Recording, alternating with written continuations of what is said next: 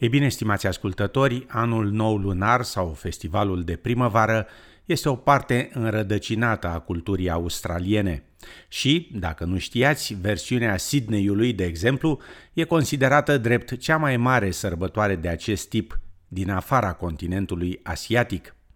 Care sunt însă originile sale și cum se sărbătorește acest festival în Australia? În calendarul lunar asiatic, două mii douăzeci și doi este anul tigrului.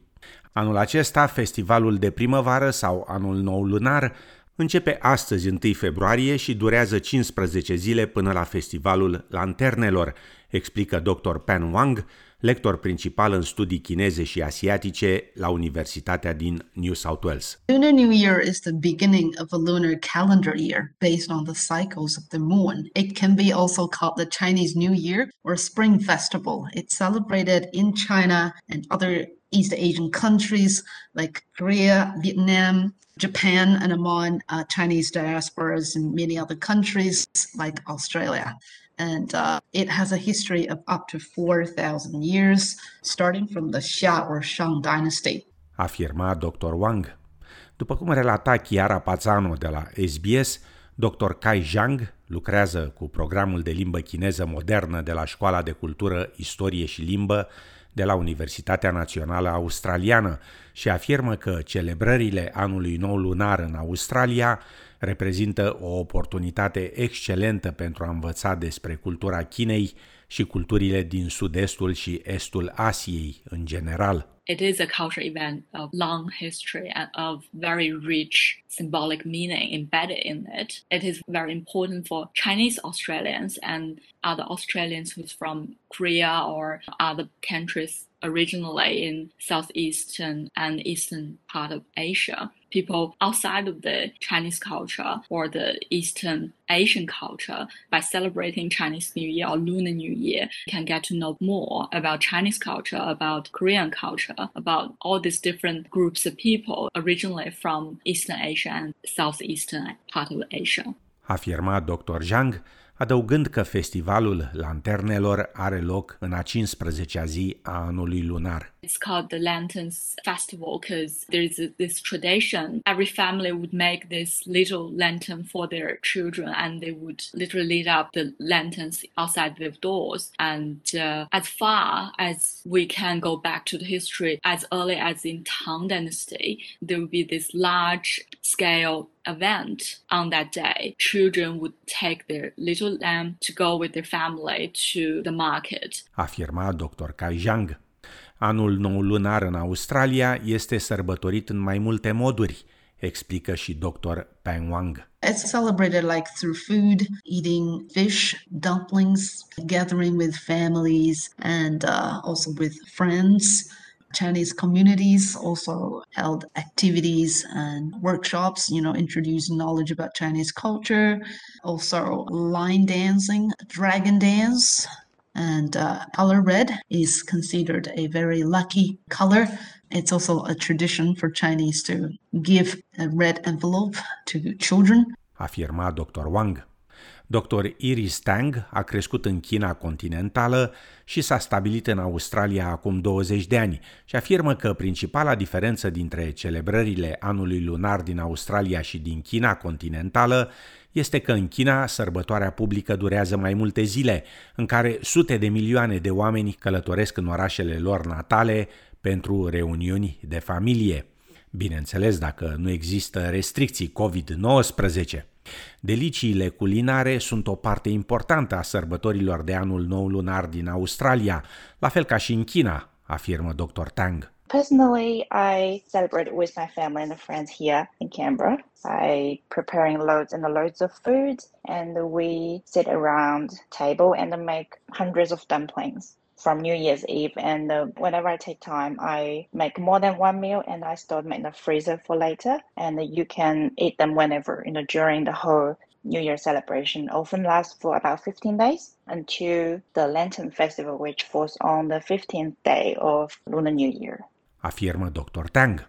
Deși China modernă folosește calendarul gregorian, Calendarul tradițional chinez guvernează sărbătorii cum ar fi Anul Nou Chinezesc, Festivalul Lanternelor sau Festivalul Qingming, cunoscut și sub numele de Ziua Curățirii Mormintelor, atât în China cât și în comunitățile chineze din străinătate. Calendarul oferă de asemenea datele de peste an folosite de mulți pentru a selecta zilele de bun augur pentru nunți, înmormântări, pentru o mutare sau începerea unei afaceri, explică doctor Pan Wang. The Chinese traditional calendar is lunar solar. It's formed on the movement of the moon and the sun. So it takes into account both the moon's orbit around the earth and the earth's orbit around the sun. So in this calendar, the start of the month is determined by the phase of the moon. So uh, as in most lunar calendars, months are either twenty-nine or thirty days long. And the start of the year is determined uh, by the solar year. Afirma doctor Wang, care adaugă că variații ale calendarului tradițional chinezesc pot fi găsite în toată Asia de Est, și că, de la an la an, prima zi a anului lunar poate cădea în ianuarie sau în februarie. It is in between end of January to mid-February, this range. So this year happens to be in February. So whichever month, the first lunar month is the beginning of spring, and the spring festival is held on that particular day.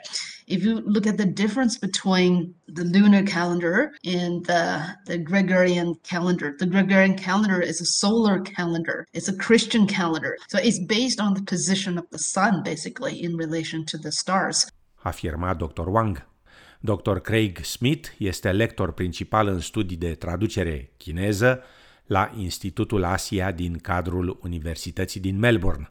doctor Smith a trăit mai mulți ani în Taiwan și în Coreea de Sud și are câteva amintiri foarte plăcute despre celebrările anului nou lunar în ambele țări. În Coreea de Sud, anul nou lunar reprezintă timpul pentru a-ți respecta strămoșii, explică doctor Smith. On uh, New Year's Day, everybody wakes up and um, sets out a meal for deceased ancestors and remember them and uh, offer them drinks. And of course, today, new religions have mixed in with these and old religions as well. So Buddhist families will recite the sutras on Lunar New Year as well.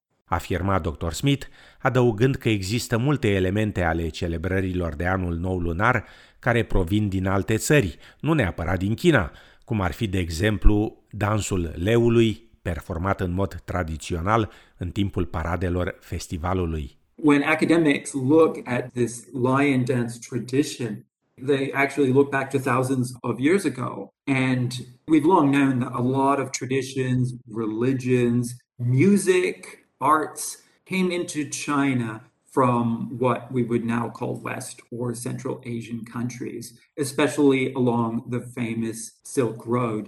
And it's very likely that this tradition has some of its roots outside of China. A lot of people have connected it to Persian traditions based on linguistic and historical analyses.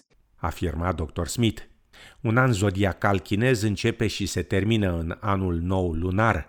Fiecare an din ciclul zodiacal, repetat la doisprezece ani, este reprezentat de un animal zodiacal, fiecare cu atributele sale recunoscute.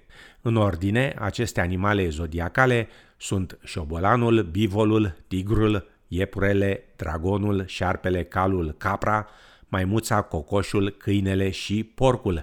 Iar despre cele douăsprezece zodii chinezești există o legendă, afirma doctor Wang. Start from the Jade Emperor, really, who wanted to convene a meeting. And then there are twelve animals trying to compete, and they're trying to get there. And then whoever gets first will be uh, listed first. Like the first one was the rat, and the second one was ox. And then other ranks are according to who actually reached the meeting. So it has to do with the legend. Afirmă doctor Wang, precizând că două mii douăzeci și doi este anul tigrului, animalul zodiacal simbolizând puterea, curajul și controlul, o schimbare necesară pentru o omenire ce continuă să se confrunte cu pandemia coronavirusului. Tiger represents leadership, authority, and power and strength. We need to require the power and strength of Tiger, especially after the pandemic. Things are still unpredictable, you know, speaking of the pandemic at this stage. We've been gone through so many waves of the pandemic in different countries. And uh, if we can get things in control, you know, like Tiger, be brave, face that, to live with the pandemic, to uh, be able to cope with that and strengthen our immunity, strengthen ourselves. Afirma în încheiere doctor Pan Wang, lector principal în studii chineze și asiatice la Universitatea din New South Wales.